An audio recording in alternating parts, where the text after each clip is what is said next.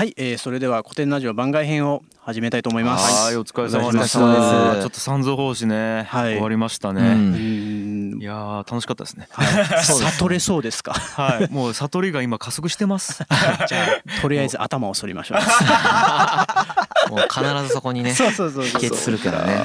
簡単やったそうですね。まあちょっと今回番外編ということでですね、はいはい。あの深井くんがツイッターをあの始めたので、はいはい。まあ割と前から始めてますけれども、はいはいはい。まあちょっと最近あの積極的につぶやいてて、うん。まあいろんなリアクションをありがたいことにいただいております。でその中からですね結構評判が良かった、うん。えーいいねがたくさんついたあうん。のツイートをですね、うん。ちょっと紹介して皆さんで一緒に深掘りしていきたいなとうん。いうふうに思ってます。はい。はい。でちょっとあの概要をよちょっと概要を読みますね。うん。えー、と歴史上の人物、まあ、歴史の勉強の仕方学び方についてのツイートなんですけれども、まあ、それについて深井君があのつぶやいてて、うん。えーすごくあの評判が評判まがあすごく高いですよね。そうです相対的にね。すごくですね。もうもう僕らの中ではもうこれぐらいのいいねでもかなり嬉しいです。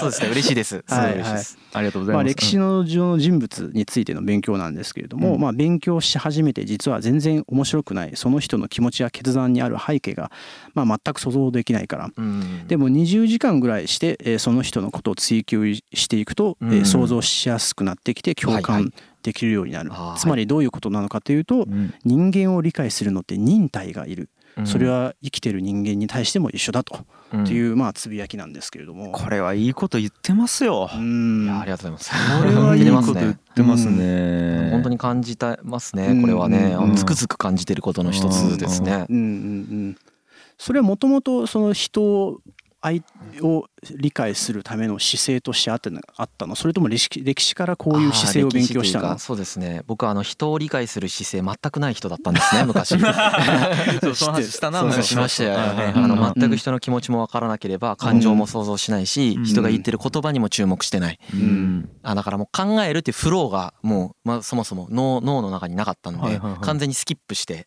生きてたんですね、うん。もう本当に大学生ぐらいまで。けどどその社会に出てからいろんな苦労をまあそんな状態で社会出たら苦労するじゃないですか。はいはいはい苦労する中でその後天的に身につけていってでかつその歴史の勉強の中でさらにブーストされたものの一つでうん今はすごくその生きる上で役に立ってるスキルの一つかなっていう感覚が自分の中ではあります。あんまりその人のことを理解しようとしなかったところでなんか圧力とか いやめちゃくちゃあったよ。どんなの？例えば。えー、だから例えばそのええ東芝に入った瞬間なんかさそのいろんなその僕が入ったの経営企画だったわけ。うん経営企画ってもう俺以外全員40代とかなんですね。うんうん40代のその大企業のメーカーでずっとうん生きてきたおじさんたちが何を考えてるかっていうことをうん。寄り添って想像するっていうメンタル全くなかったわけですよ。まあまあまあまあ。うんもうずっと何言ってんだこいつって思ってるわけですよ。これ放送していいのかな？まあまあ当時思ってたことだからね。あなるほどね。今は思ってないですよ。はい。あの当時思ってて。だからやっぱりコミュニケーション取れないんですよ。そんなこと思ってるやつと、はいはいはい。うんうんリスペクトがないから相手に対して、うんうんうんなんでまあ全くコミュニケーション実際取れなかったですね、うん。それは仕事をしていく上でだいぶきついよね。きつかったから全く仕事できなかったですね、うん。あとはあのなんていうか当時は特にあれあれしてたのがうん。相手の言葉に集中しすぎてたんですよ。何を言ってるかっていうことばっかり見てうん。何を言うこんなこと言ってるからお前はこうだとかそういうことを言ってたのよくほらさツイッターとかでもレスバトルあるじゃん、はい。あれだよね。言葉尻押さえてさ上げ足の取り合い上げみたいなね。足の取り合いのあれもう字で言ってましたもんね。なるほどな。意味ないんだよねでもあれ。ね。全く意味ないんだよね、うん。うんうんうんっていうことにやっと気づいたのはうん。みんなよりずっと遅いです。えうん。ーどれぐらいの時？えもうマジ27とかじゃない？だって言ってましたもんね。うん。作り笑いをしてるっていうことを知らなかった知らなかった。ですよ。はい。本当にちょっともう変わってたと思いますね。じゃあもう本当空気を読むことも全然当たり前じゃないですか。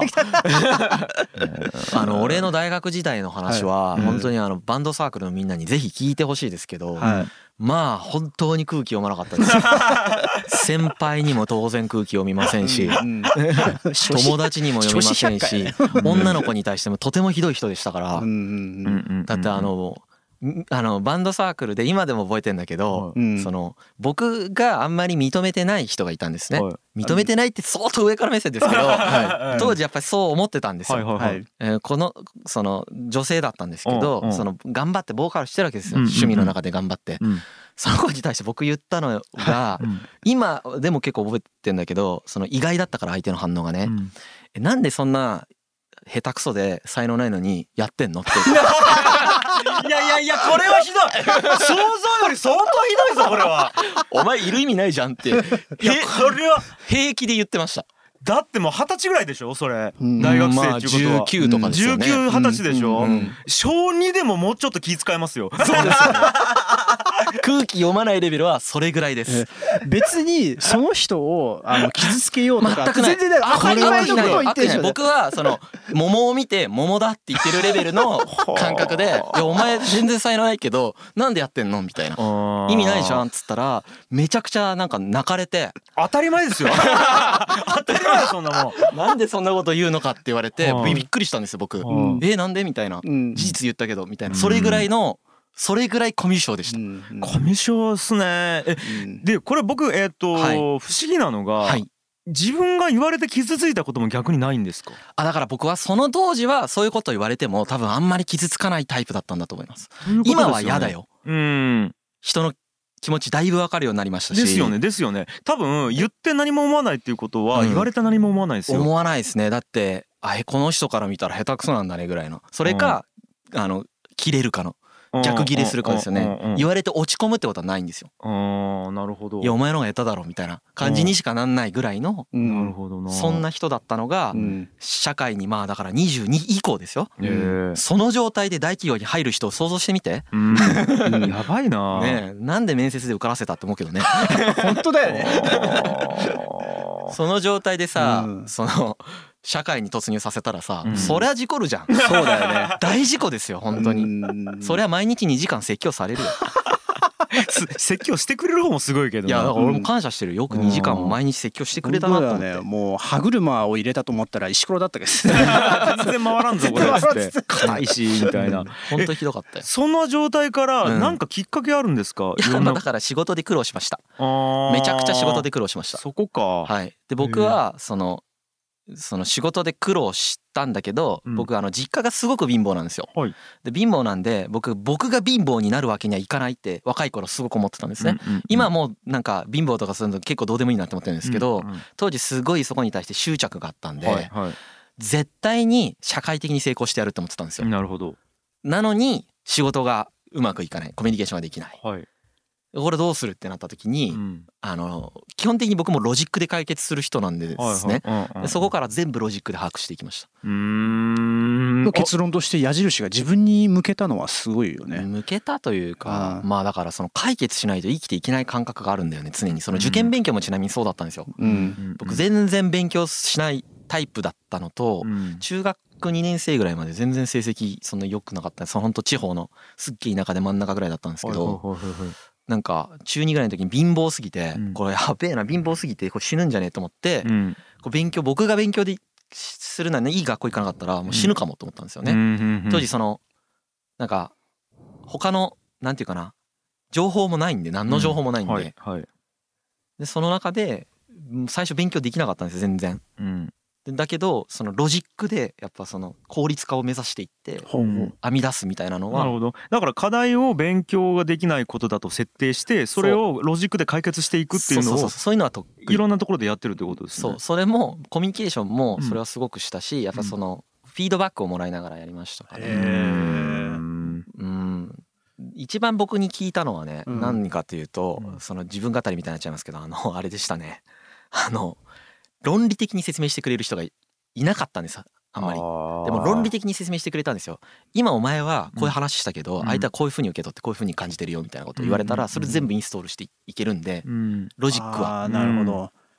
自分のその受け取り方の形に合わせてアドバイスしてくれる人がいたんだそうですね。なんまあ今考えるとその別に人の気持ちがわからない人というよりは僕の育ち方が異常すぎてうん。あの完全なる異文化の人だったんだと。はいはいはい。なんか本当に日本文化に投入されたなんか山民族みたいな。そうやね。そういうことですよね。だからなんか常識が違いすぎて、そう。うん。あの僕の当たり前の儀式したらみんなに惹かれるみたいな、あれなんでみたいな状況を味わってたんだけど、相手の文化のを教えてくれたらは理解できるよみたいな。うん。なるほど。あのあれですよね。なんか物を買うときに並ばないといけない国に行ってそうそうそうそう並ぶっていうことを知らないでそうそうそうバッて割り込んだら怒られてなんでや？そうそうそうそう。そんな感じでさっきのひどいこと言ってた、うん。多分。ってことですね、うん。はい。うん、ひどいことを言っちゃいけない世界で生きてきたんですね多分。あじゃああいや言っていい世界で。しか知らなかったから。知知らなかったんですねそうそう。そうそうあの文化体系が違う。まあねね僕の両親も相当変わった人ですからね。うん。僕ね。うーんまあ親父古典ラジオ聞いとるらしい。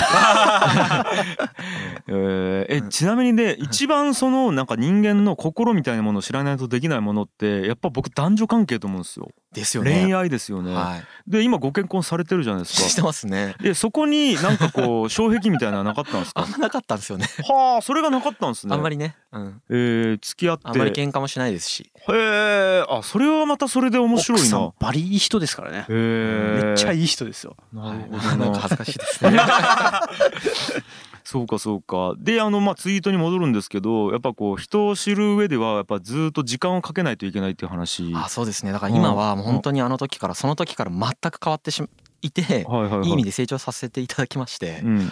まあまだまだだと思ってますけどうん。そのなんていうかなそのいろんなタイプとかいろんな価値観を持ってる方々がやっぱりいるじゃないですか。い。ますねその人たちをどうやって理解していくかみたいなものを、うん。その歴史の勉強だと社会文化人類学っていう学問があるんですけど、はいはい。この学問の考え方をい、とあとはその仕事の中でのやっぱりいろんな経験を通してすごいなんていうか身にまあ身につけたってほど傲慢ではないんですけど、うんうんうん。少なくとも前よりはだいぶあると思ってて、うんうんうん歴史の勉強に思いっきりそれを生かしてますうね。ん。それはやっぱ時間というかかけた時間労力。あの反復訓練しましたからね。ね。はいはいはい。何回も何回もそれをやりましたんで、まあ、今うん。筋肉みたいな感じでうん。反射でできるようになりましたうね。んなんかそこがまた面白いなと思ってて、はいロジックだけだったら理解しないからするになった瞬間にパーンっていいじゃないですか。はいはいはいでもなんかそこに反復っていうのが必要っていうことはうんただロジカルで公式で一回理解しただけじゃなんか本当に心で理解したことになってないっていうことなのかなと思ったんですよ。そうです。ねまあいろいろ仕事でねチーム崩壊とかく経験してきた中でやっぱりその人間性のところに対してのうん。学ぶことがたくさんありましたからね。う。ん。やっぱ自分の弱み見せることの大切さも学びましたし。うん。なるほどなるほど。その自分の感情を示すことの大切さも感じたし相手の感情を受け取ることの大切さとか。うんうんうん。まあ、今はその人間はむしろロジックなんかほぼ関係なく感情だけでこう挙動してる動物だなぐらいの受け取り方をして。へえ。あもう逆にそっちに行ったんですね。ああ言ってますね。それをロジックで理解してます。だから自分自身も含めてどうそういう動物だなぐらいの感じ。北極熊はその寒いところに住むなみたいな感じでうん。人間はそういう動物だなぐらいの感じです。あらちょっと 僕も結構そっちに近いんで。ですよね。だ俺うん。それすごく感じるんだよね。ロジックじゃないですか。全部ロジックっす。井口さん。もロジックの中に感情というパーツがあるだけです、ね僕。僕もそうですね。はあ。どっちかっていうと僕もそう。その感覚なんだね。ちょっとうーんと分かりやすい例が今パッとないんですけど、えー、とだからだじゃあチームビルディングしますってなった時にこの人は、えー、とこういう仕事をしたい。うん。で A という仕事が得意で B という仕事が苦手だとするじゃないですか。で A という仕事をさせてやりたいじゃないですか感情的には。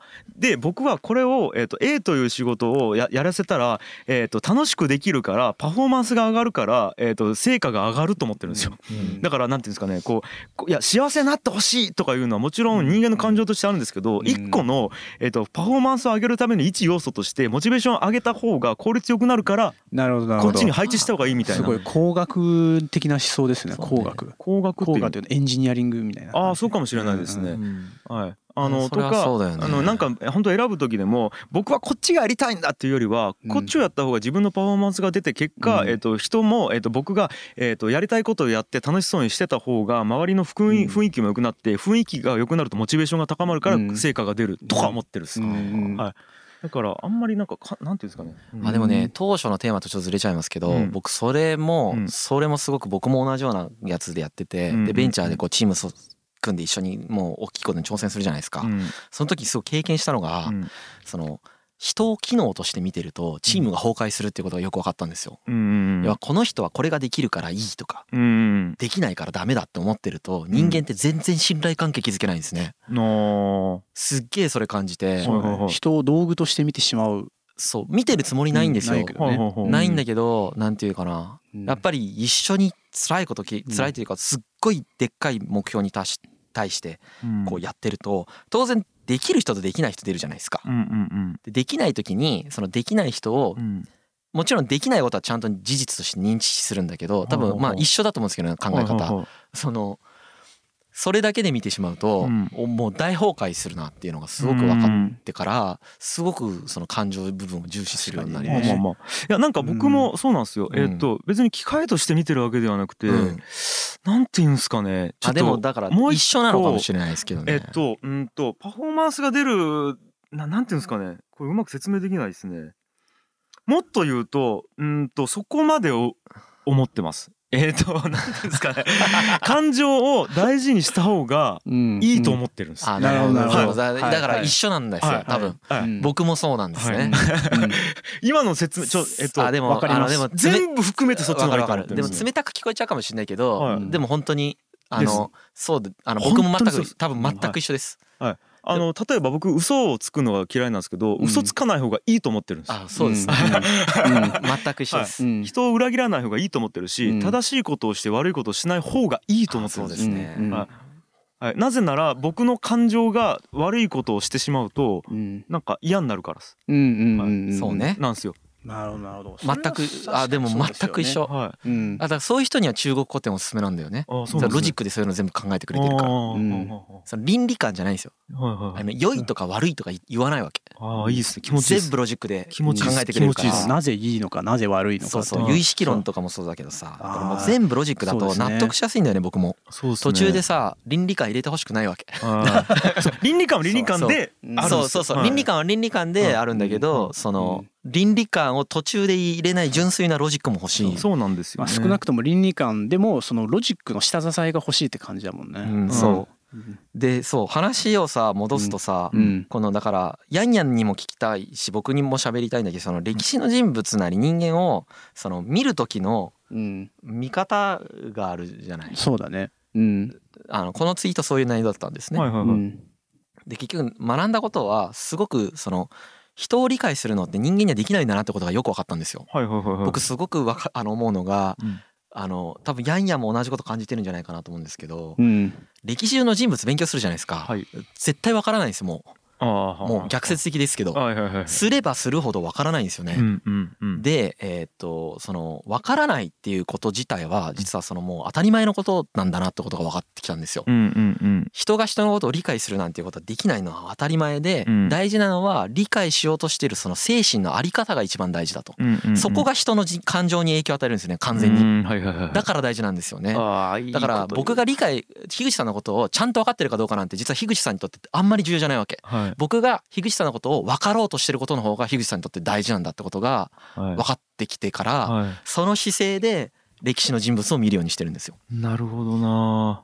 でそれは当然ですけど生きてる人間に対しても全く一緒だったんです。まあ逆ですよね。うん。生きてる人間に対してそうだったから。歴史の人物ももちろんその分かろうとしますよ。うん。うん。あの分かろうとするというかうん。大事ですよ。分かってるかどうかも。でもこの人物に例えば現状に対して僕が仏教が嫌いだとするじゃん。うん。そしたらもうその時点で一回フィルター入るんだよね分かろうとしないとか。うんうんうん。あとは僕が誰かに対して政治的思想が違うとするじゃん、うん。大した政治的思想僕持ってないですけど。うん。その時点でフィルターかかるじゃないですか、うん。うん。そういうフィルターをかけないってことなんですよこれ。うーん。すごく難しいんですよ。難しそう。はい難しいですね。僕が持ってるこだだわりがあるじゃないですか、はいそのこだわりを捨てることになるんですそれって、はい。はいうん。そのこだわりがあるからこそ自分が形成されているのにもかかわらずそんなこだわりを持たずに人を見る。っうん。ていうやり方ですね、むずいけどねもう本当仏教で言うと無我だよね。ま あめちゃくちゃむずいですね。あとは一つの尺度で測らないっていうこともとても大切でうん。これまあ歴史で何回も言ってますけどうん。本当に大切なんですよね。うんうんうんうん。あのもう散々今まで言ってきたんでリスナーの方理解してくださってるんじゃないかなと思うんですけどうん。うん。ね全ての面で評価できたじゃないですか、はい。お金の歴史もそうだしですね。で評価する面で全部結果が変わったじゃないですか,、うん。うんうん人間も全く一緒なんですよね、うん。うんだから悪い人もいないしいい人もいないんですよね、っっていう姿勢で人間を見るとうん。とても忍耐力が必要なんですよ。うーんすっごいしんんどいわけこれ。うんうんうん。あのね忍耐が必要って感じ本当。わかりますわかります。なんか。耐え忍ばねば理解できないんですでもこれを続けた時にブレイクスルーが必ずあるんですよね、うんうんうん。このブレイクスルーが気持ちいいよね。ううん。んあの本当に最初しんどいんですよ。うん。めっちゃわかる。うん。そう。あの要はえっと見たことない角度だったりえっとうん。今までこう目この眼鏡をかけてたらちょうどピントが合ってたものを違う焦点を合わせないといけないみたいなそう。なんかこう見えか見方を変えないといけなかったり。もやもやもするし、はい。はいうんなんかざわざわもするんですけど。ね。見たくないもの見れたあとりするしね。面倒くさいですね、うん。うんそう見たくないもの見ないといけないし。いうんうん。あとやりやすいやり方を捨ててることになるんですよ。自分が安全っていうか気も心地心地よく感じる眼鏡を捨ててるわけですから、はいそれうをん捨てないとやっぱ理解できないんですようね。ん。でしかも理解できないってあのさっきの逆説に戻るんですけど、うん。どうせ理解できないんですよ。うん。けどそれをするんです。うん。この姿勢がうん。めちゃくちゃ大事だなっていうことがうん。すごく分かってきたっていうツイートだったんですけど。真意はそういうところにあったはいんですよ、はいはいね。はいはいでもこれができてる人ってやっぱ少ないなって思いますね。うん。まあこれもなんかグラデーションになってる気はしますけどね。あそうですね。僕も自分ができてるとは思ってないんですけど、やうん。っぱすごい大事だと思うしはい。これからの時代に結構必要とされると思うんですよ。いろんな人と働くことになるからみんなが。うん。うん。うん。同じ価値観の人間とだけ働ける人なんてもう多分いなくなっちゃうから。はい。はいでその中ですごく大切な要素だなと思ってて。そうだよね。なんか、あのー本当に忍耐もそうだしこうなんか待つなんかすぐに分かろうとする、そうだね。しないのがいいそれすごいなんかすぐねに分かろうとしてあ判断しちゃうやつね。お前これだみたいな。お前あれだって、うん。うん。そう。うん。そうそう。すぐ判断する。そそれすごくわかる。判断しないことの苦しさにやっぱ耐え耐え忍ぶそうだね。忍耐これ力がやっめちゃくちゃぱ必要ですよね。わかる。るえっとねうん。判断しないっていうのがあるんですよ。うんうんうん。人も。うんうんうん。評価も判断もしない。うんこれすごく大変だよね。そうそう。一回判断しないし自分の今の既存の価値観で回っている自分の脳みそを一回わざと思考停止させる必要があると思うんですよ。うん。その訓練をやっぱしていきたいですよね。そう。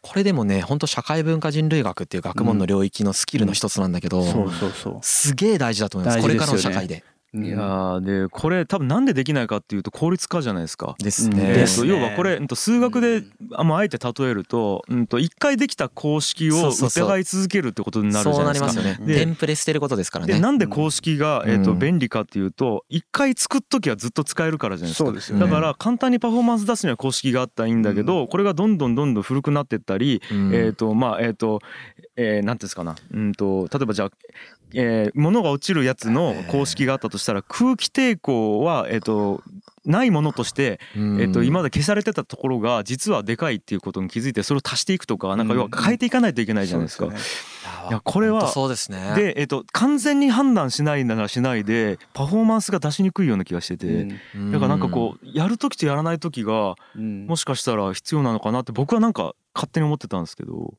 なんかそこについてはどういう所感なんですかね？公式のやついやそこ公式に当てはめて考えると、まあ、やらないとね判断しないと物事を動かせない時ってまあ全然確かにあるんですけどでもたまにその10回中1回ぐらいは自分を捨てて世の中を眺めてみようと。ええですね。じゃないともうもうパターン化の牢獄の中に入ってしまいます。うんそうですね。すべてパターン化してしまうので。これちょっと長くなっちゃうんですけど、うん。そこで僕もすごい悩んだ時期というかいろいろ考えたことがあって、至った結論が一つありましてあのねさあのまあ現状の有意識論とかにちょっとだけつながってんじゃないかなと思うんだけど、自我の持ち方なんですよね。自我の持ち方によってそこって実は解決できると思ってるんですよ。はいはい。で僕は実はその自我の持ち方どういうふうに持ってるかっていうと、うん。自分っていう人間の操縦者だと思ってるんですね自我を。はいはいはいはいだから、自分っていう人間と自分のそ操縦者を分けて考えてるんですよ。はいはいだからこれをするとね実はいろんなことができるようになるんですよねう。ん例えばねじゃあ車に乗ってるとするじゃないですか。はいその車には性能がありますよね。はい K に乗ってます。うんその K はエンジンがちょっと弱いですと。うんうんうん燃費はいいけどうんこの坂が登れませんってなったら落ち込まないでしょ別に。そうですね登れねえんだこれって思うじゃん。はいはいだけどもし自分と車同一してたら落ち込むんですよ人間って。なるほどこういうことを防いでいきながらえっ、とね何が話したかったかというと,、うんえー、とそこを同一視せずに自分をうまく操縦してる人間だというふうに思うとですねさっきの思考方法とかを場面場面で実は使い分けられるようになるんですよね。思考方法と人格って実は別なんですよ。いいことを言うだからはい僕実はし仕事の時に使う思考方法とはいこういう歴史の時に使う思考方法ってはい6割ぐらい被ってるんですけど4割ぐらい別なんです。だから矛盾したこと平気で言うんですよ。うん僕はだからその存在自体に価値があるって話をしてるじゃないですかうん。あれ本気で思ってますようん。歴史を勉強してね。はいだけど仕事する時にその概念を導入しても結果って残んなかったりするわけじゃん。はいですね。ね僕がだって会社作ってじゃあこの会社って存在自体に価値あるよねって言ったって別にさはい。成果は残んないよね。はいはい。だからそれとはまた違うレイヤーのうん。は考え方を使ってうん。活動してるんですけど僕の人格は別に崩壊しないんですそれによって。うんうんうんどっちも使えるだけなんで。うん。でも自分が価値を出す出せるフィールド世界が増えるんですよ。うん。そう。どこどっちでも生きれるようになるだけ。うんうわー二律背うん反ってやつですよね。しかもそれももう普通の人間生きてるだけで日常的にやってますよねね、やってますよね。あやってますけど結構意外とその自我の認識の仕方がはい現代結構ミスってんなと思っててはそこがダブル操縦できるようにならないパターンが多いんですよね。うん僕自身もそれで悩んだんですよ。なるほど矛盾したこと考えてんなとかいうことをダメだっていう風潮があるじゃんでそそこで。すよねダメだって思ってる全然いいんだよ。なるほどな当たり前なんだし普通にややるやるべきなんだよね。矛盾した2つの思考と思想をうん同時に走らせるとかうん全然 OK。うんうんうんそういや今本当にそうんの車の例えマジで一番パーンってきました、うん。で、えっと、僕も、えっと、ずっと思ってるのは人間環境とかひ話す相手が変わったら思考変わると思ってるんですけど、それを、うん、とみんなはなんでえブレるって表現するんです多分。うん。うん。そうそうそう。ブレるとか一貫性がないっていうね。一貫性がないとかいう表現をしてしまうんですよ。一貫性ある人間なんていねえから。うん、全員ないから。ですね。だからね。矛盾の塊だから。人間は。そう。うんそうなんです。そういう人間理解に基づいて自我を構築していくとすごい生きやすくなっていくっていうところはうん。なんかすごいスキルとしてなんか試行錯誤の中でうん。今もその途上ですけどうん。すごいなんかだいぶ生きやすくなったもんね昔に比べて。うんうんこうあるべきだっていうふうにこだわりすぎないことですかね。そうですね。すべきだとかいうのもだいぶなくなりましたねもう。んうんうん。なるほどうな。うん。かあうわちょっと結構今深い話になりましたね。なりましたね。今何分話してやばいんじゃないこれ。いうん。もうだいぶもう二十何分の話しますよ。やもっとじゃないですか。二十何分ぐらいでした。うん。うんじゃあいいや。うんちょうどいいや。じゃあ。もう一回終わりましょうかはい。そうですかね。ということで、はい。あのツイッターからかなり深い話に発展しましたよね。こんな感じで。はい。気持ちよかった。そうですね、はい深井君なだけにね。うん。俺もう何回も思ってます今まで。誰も言わなかったんで。はい誰も言わない。ありがとうございます。はい。ありがとうございます